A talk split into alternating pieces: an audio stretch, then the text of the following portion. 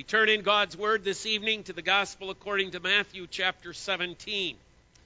As I indicated this morning, there is one more, not just reference to Moses, but there is an actual appearance of Moses that occurs after Deuteronomy chapter 34. It occurs in this 17th chapter of the Gospel of Matthew as we read tonight of the Transfiguration.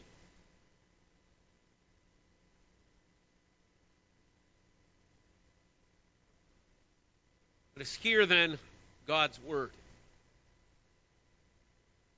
And after six days, Jesus took with him Peter and James and John, his brother, led them up a high mountain by themselves, and he was transfigured before them.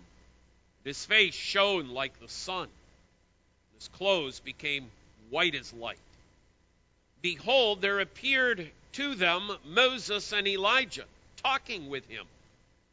Peter said to Jesus, Lord, it is good that we are here. If you wish, I will make three tents here one for you, one for Moses, and one for Elijah. While he was still speaking, he was still speaking when, behold, a bright cloud overshadowed them. And a voice from the cloud said, This is my beloved Son, with whom I am well pleased. Listen to him.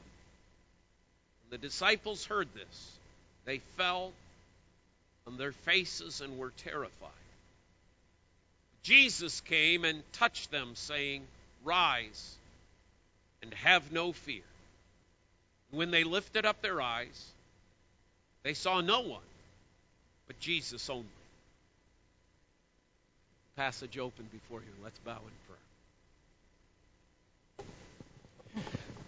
Our dear Heavenly Father, I pray that you will bless these words to our hearts and to our minds.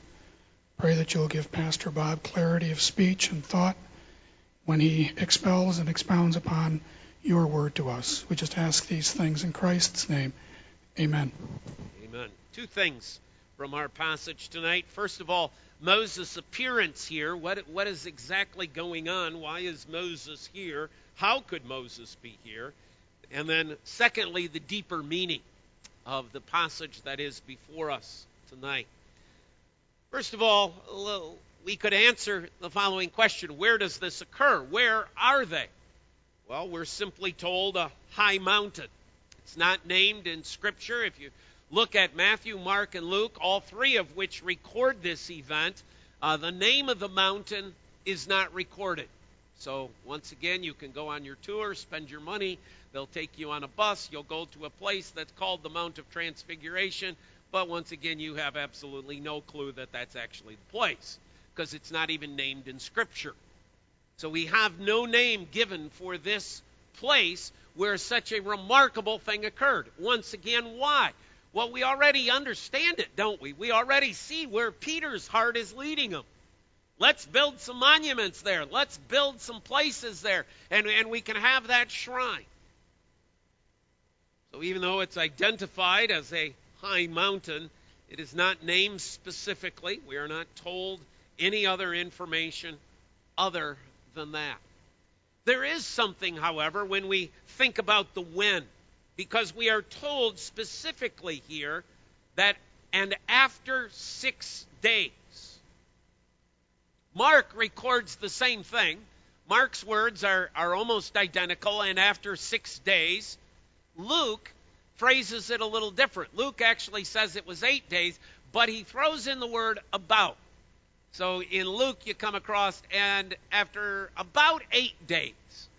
So that would leave room then for the fact that Matthew and Mark's recording of six days, stated as a fact, fulfills the truth here.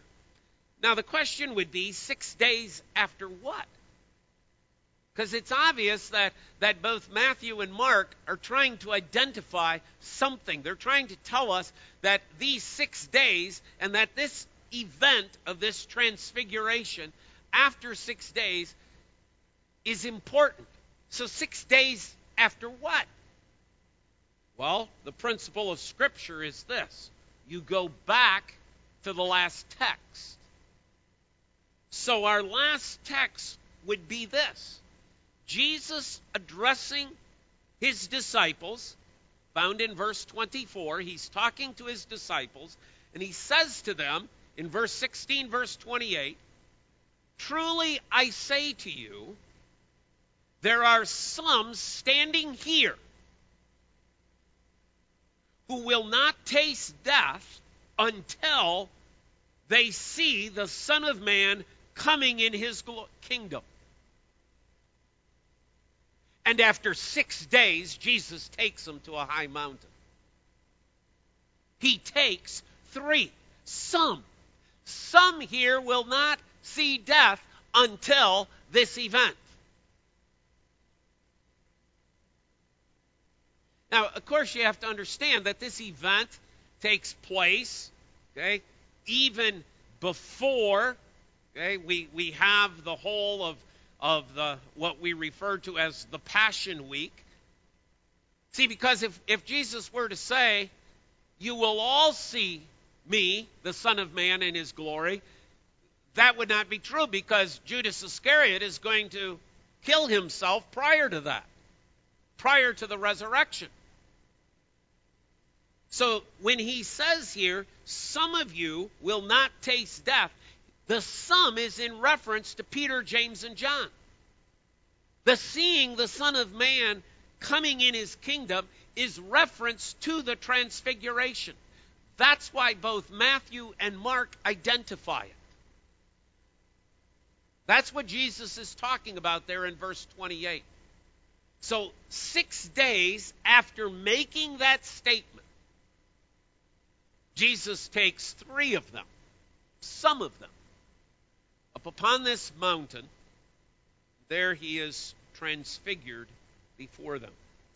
Third thing to note about Moses' appearance here is that he is not alone. This is not just an appearance of Moses on the Mount of Transfiguration, but there are two others with Moses there Elijah and Christ. Elijah and Jesus. They are there. It is Jesus who is transfigured. It is Jesus who appearance changes. Now, there's all sorts of things and questions that arise in our minds, do they not? Okay? As you contemplate this passage, okay, one would think, how did Peter, James, and John know that it's Moses?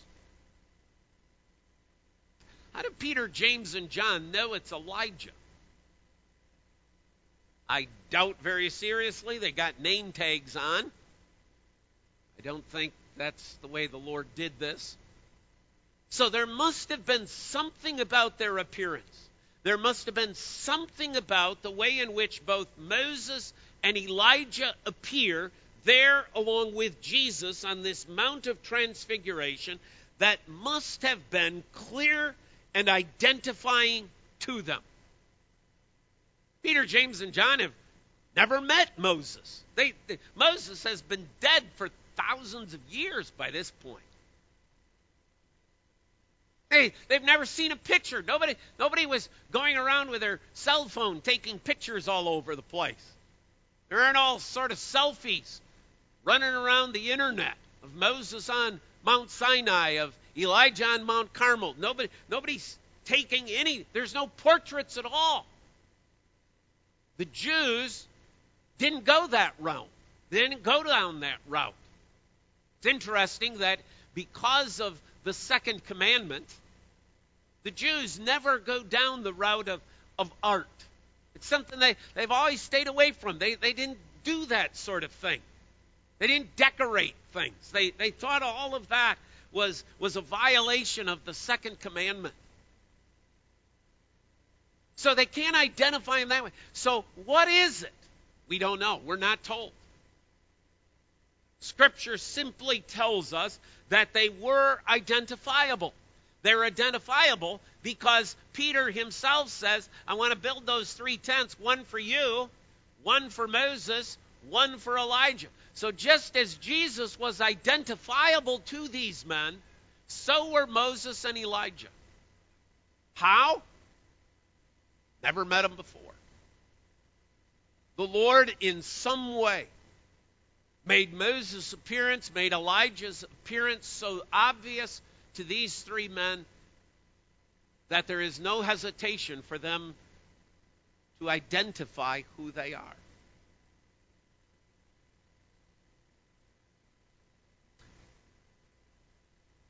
But why are Moses and Elijah there? Now, one, one could read this passage and you could leave out Moses and Elijah, and wouldn't you get to the same point? Isn't it all about the transfiguration of Jesus? Isn't that the center point of the passage? Could we not have read this passage without any reference to Moses and Elijah?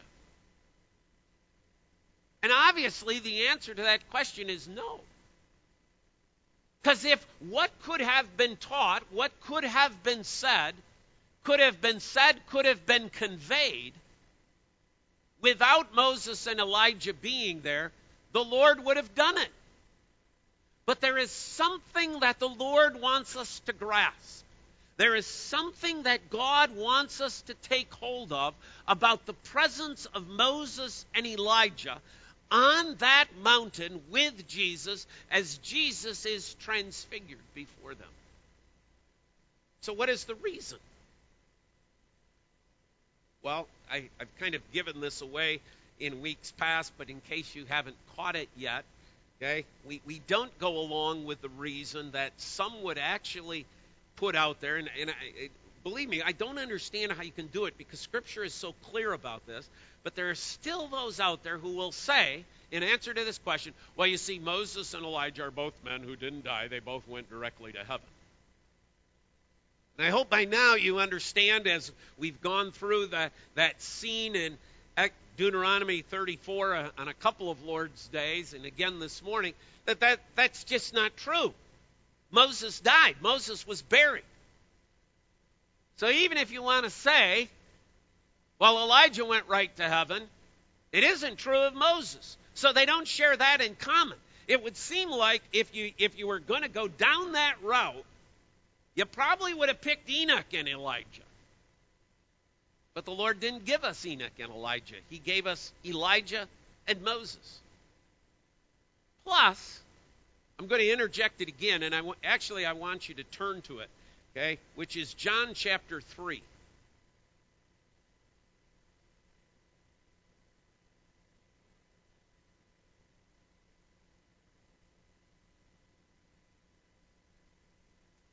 John chapter 3.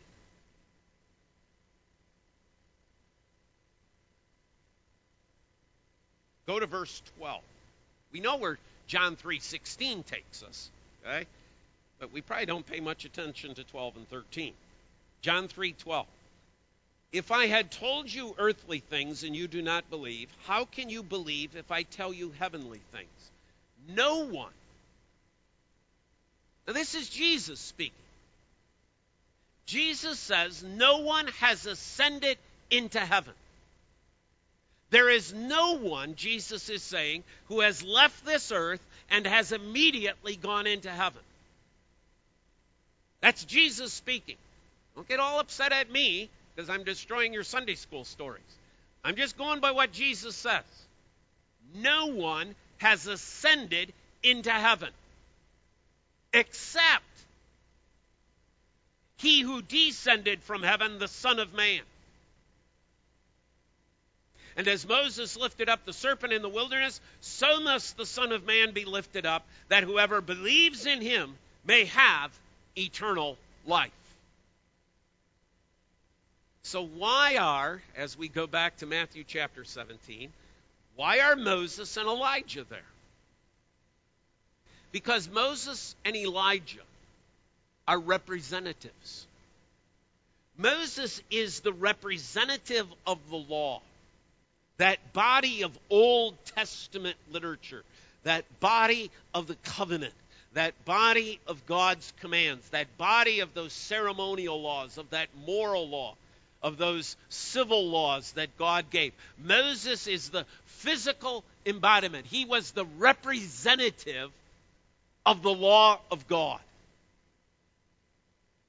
Okay? And, and all I'd have to do, okay, would, would uh, at any time show you some sort of caricature, uh, a picture of some individual who looks old, great big beard, long flowing robe, holding two, okay, what look like pieces of stone with arches on them, and you'd say, Moses! You'd, you'd immediately go there. Why? Well, he's got the law. It's got to be Moses. In the Jewish mind as well, Moses is the one who is the lawgiver. Elijah is the representative of biblical prophecy. He is the representative of the prophets. So here you have the law and the prophets represented. And there is Christ before them. Moses, the lawgiver, is not transfigured. Elijah, the prophet, is not transfigured. But Christ is. What does that mean? It means that Christ is the one, that Jesus is the one who is the fulfillment of both the law and the prophets. He is the one who is greater than Moses, as Hebrews said. He is the one that is greater than Elijah. Because he is the fulfillment. He is the one who perfectly kept the law, was in full obedience to the law, he is the one who is in full obedience to all of the prophecies that God has given as well. If you heard or listened to, to any portion of the, the service uh, at 7th this, this past Friday afternoon, it, it, was one of the things that, that as I'm sitting there listening, it, it was kind of a refrain. We don't, we don't rehearse these things, okay? We don't talk about what we're going to talk about with the other ministers. But it was interesting, it just kept coming back of how often this is the fulfillment of Scripture. His crying out, I thirst, fulfillment of Scripture. Christ is the fulfillment of prophecy. He is the one then that is transfigured before their sight. He is the one that is lifted up. So here's Moses and Elijah appearing with Jesus.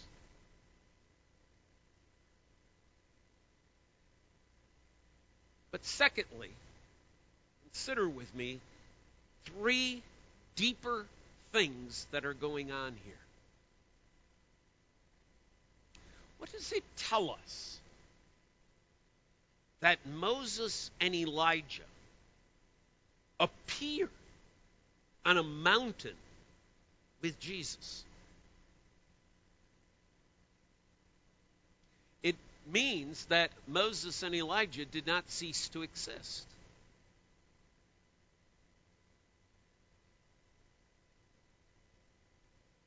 It was interesting this this past Thursday in our Bible study we were we were dealing with with Jesus talking to the Sadducees about the resurrection and and and as we we discussed it you know one of the things that Sadducees believed was the end of existence you simply lived life till you died, and then you stopped existing. There was no afterlife in the Sadducees' view. You lived till you were 78 years old, you lived till you were 80 years old, you lived till you were 50 years old, and that was it you were obedient in this life, you received the blessings of God. If you were disobedient in this life, you followed around with the curses of God. There was no afterlife, there was no thought of that. But obviously, that view is not true. Because Moses and Elijah, who both have not been on the planet for hundreds of years, are still existing. They're still there. Remember God's call to Moses in, in Exodus 3, verse 6 I am the God of your father, the God of Abraham, the God of Isaac, and the God of Jacob. Jesus uses that quote to say, You see, God is not the God of the dead, but of the living. See, one of the things to come away from this account of the transfiguration is to say, there is a resurrection. Moses did not cease to exist. He still has an existence. Now, how it is that, that as his soul existed in heaven and as he comes to this earth on this mountain on this day, he is given a body that Peter, James, and John can identify, the same with, with Elijah. I do not have an explanation for except to say there is nothing impossible with God. If God desires to give to Moses some sort of body for here and this appearance upon earth, glory be to God. That's his right to do, and he can do so. It is not outside of God's ability, it is not outside of God's realm, it is not outside of God's person to be able to perform such a thing. Do I need an explanation then? No. No more so than I need an explanation of how did Jesus actually rise from the dead? I don't know, but he did. How did he give blind people sight? I don't know, but he did. How did he make paralyzed people walk? I don't know, but he did. How did he raise the dead? I don't know, but he did. How did he give Moses a body when Moses' soul is in heaven? I don't know, but he obviously did. I believe in a resurrection. In part because on the Mount of Transfiguration, Moses and Elijah still have an existence. They have not stopped existing any more than Abraham, Isaac, and Jacob. God says, I am their God, and I am the God of the living not of the dead. So, one thing to come away from this transfiguration account is, and, and maybe you've never done it, is to say, there is an account of the truth of resurrection. Secondly, it reminds us of glorification of Christ. Remember when a couple of weeks ago when we were talking about the tabernacle and, and I was going over the coverings of the tabernacle? And on the outside of the tabernacle, you, you had what probably, or what commentators tell you, are, are probably some pretty ugly hides. They're there for protection, and it's the reminder, as I said then, of the fact that Christ was without form. Uh, the song we sing, uh, Our God Reigns, He had no stately form, okay, that, that we should be drawn to Him. Right? Peter, James, and John are given the opportunity to look under the tent curtains. The Lord gives them a glimpse on this mountain of what is truly underneath. Because you remember underneath, there's that beautiful, beautiful curtain underneath all of those coverings, there it is. Peter, James, and John get to see that on the mountain. They get to see Christ in his glory. See, you've probably sometimes wondered, and maybe you've heard it preached, maybe I've even preached it as well. You know, Peter, what are you thinking? Let's build three tents. Wait a minute. Maybe actually Peter was on the right track. Because what is a tent? A tent is a tabernacle. Maybe Peter actually gets it. Maybe Peter actually is, understands what he's been allowed to see. He's been allowed to see the glory of God. What do you do when you see the glory of God? You give it a tabernacle, you give it a place. They've been allowed to see Christ. They've been allowed to glimpse. What does the passage tell us? Verse 2 And he was transfigured before them. What does that mean? His face shone like the sun, and his clothes became white as light. There's a brilliance there. Brilliance that, that we're reminded of when the Apostle John receives his revelation. It's in the first chapter, the one of the Son of Man. Interesting that that's what the revelation is of when Jesus had just said, Six days before this, there are some of you who will not see death until you see the Son of Man coming. This is it. This is what Christ is like in his kingdom. This is the glorious Christ. They're allowed to see. They're allowed to peek at. Thirdly, there's something else as well going on, and that's a confirmation. This is a story of a confirmation. Why is this event happening? Why, why is it? Why was it necessary for Christ to be transfigured? Okay, yeah, it points out resurrection. Yes, it points out the glorification. But is there something else going on? Well, there must be because when you come to the fifth verse, we read the following: While he was he was still speaking, when Behold, a bright cloud overshadowed them, and a voice from the cloud said, This is my beloved Son, with whom I am well pleased. Listen to him. The voice doesn't say, Hey, isn't this a wonderful event? The voice says there's something going on here. The voice is a voice of confirmation three. One, it's a confirmation for Christ.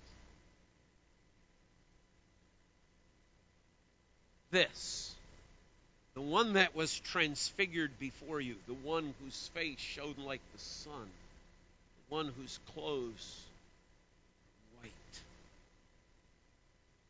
That one, this is my son.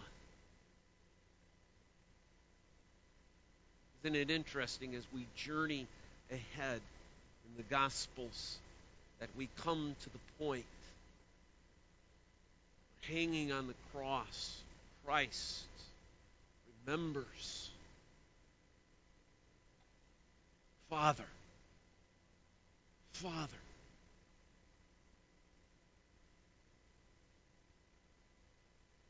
But then from noon to the ninth hour, there is no sun. There is no white. There is no brilliance. There is no Father. But, oh my God, my God, why have you forsaken me? Why did the transfiguration happen? Why is the voice speaking? This is my beloved Son. Is it only for the disciples? No. It's also for Jesus. This is who you are. I know where you're going to go. I know what you're going to endure. Remember, you're my beloved Son.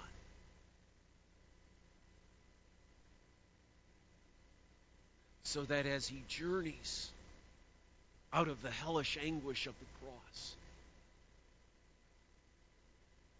Jesus can again cry out, Father, into your See, part of what is happening here is for the sake of Christ. So that the Father is confirming to the Son his love. Even though he knows what has to happen, even though he knows what has to take part, the Father is confirming to the Son, You are my beloved. I love you.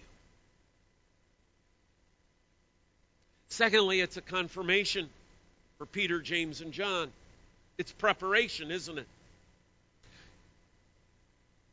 Did you note in verse 3 of Matthew 17 what was happening?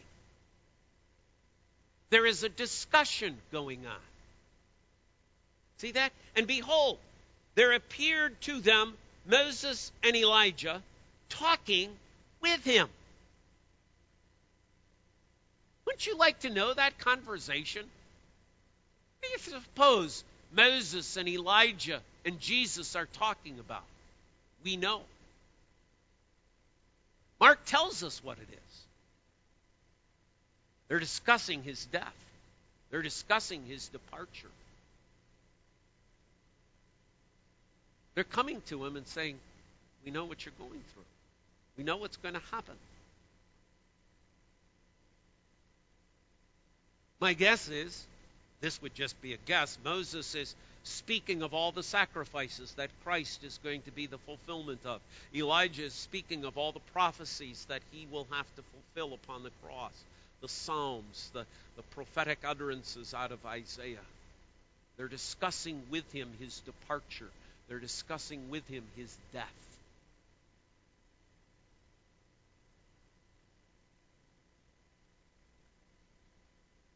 That's preparation for the disciples. Jesus has been reminding them often, okay, of the fact I'm going to go to Jerusalem and there I'm going to suffer, there I'm going to die. They don't quite get it. They don't quite understand. They haven't put it all together. God sends them two more witnesses. So you have the mouth of three witnesses. You have the mouth of the lawgiver, you have the mouth of the prophet, and you have the mouth of Jesus the Son. What are they discussing? He's going to die.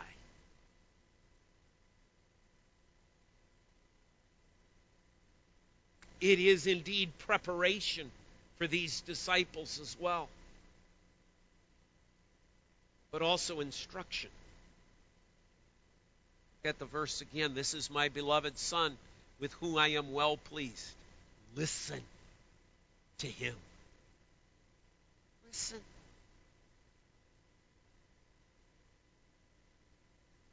When the disciples heard this, they fell on their faces and were terrified.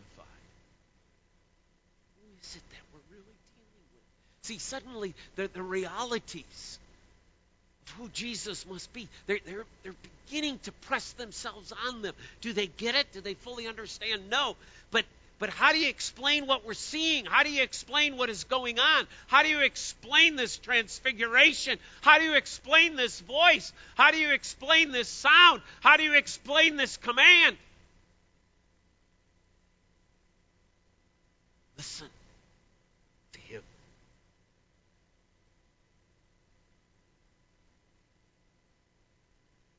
Say, okay, so we have an event called the Transfiguration. I, I can see that this was this was something necessary for, for Jesus as he as he's about to enter into that passion. I can see how, how important it is for, for Peter and James and John and the necessity of, of really taking hold of who Jesus really is, that he really is the Son of God. And as the Son of God, he speaks authoritatively, and they need to listen, they need to pay attention. But what's in the transfiguration for you and I? What's the message that comes to us out of here as well?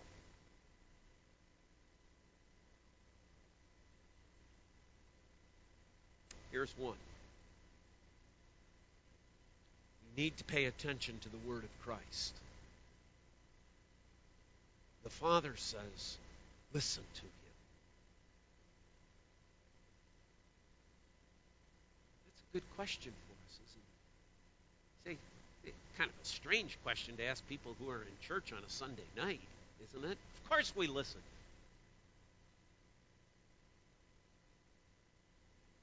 Do we?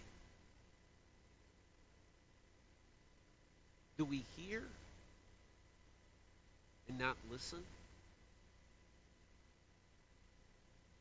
See, listening involves more than hearing.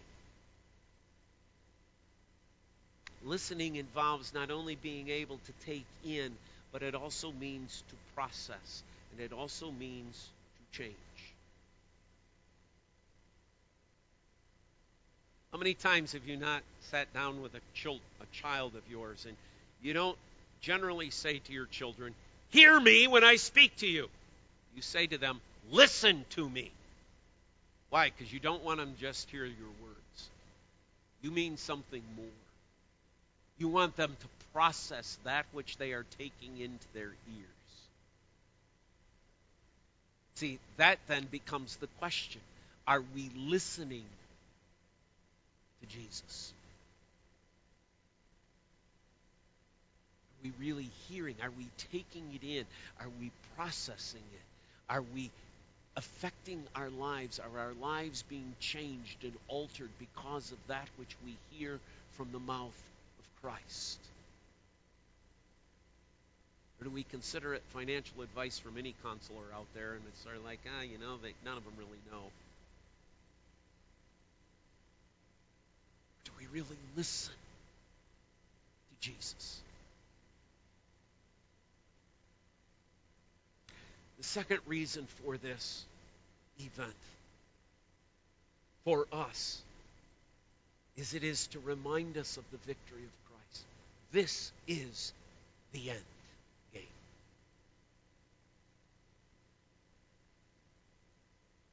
That's why I read from that passage out of Revelation as our call to worship.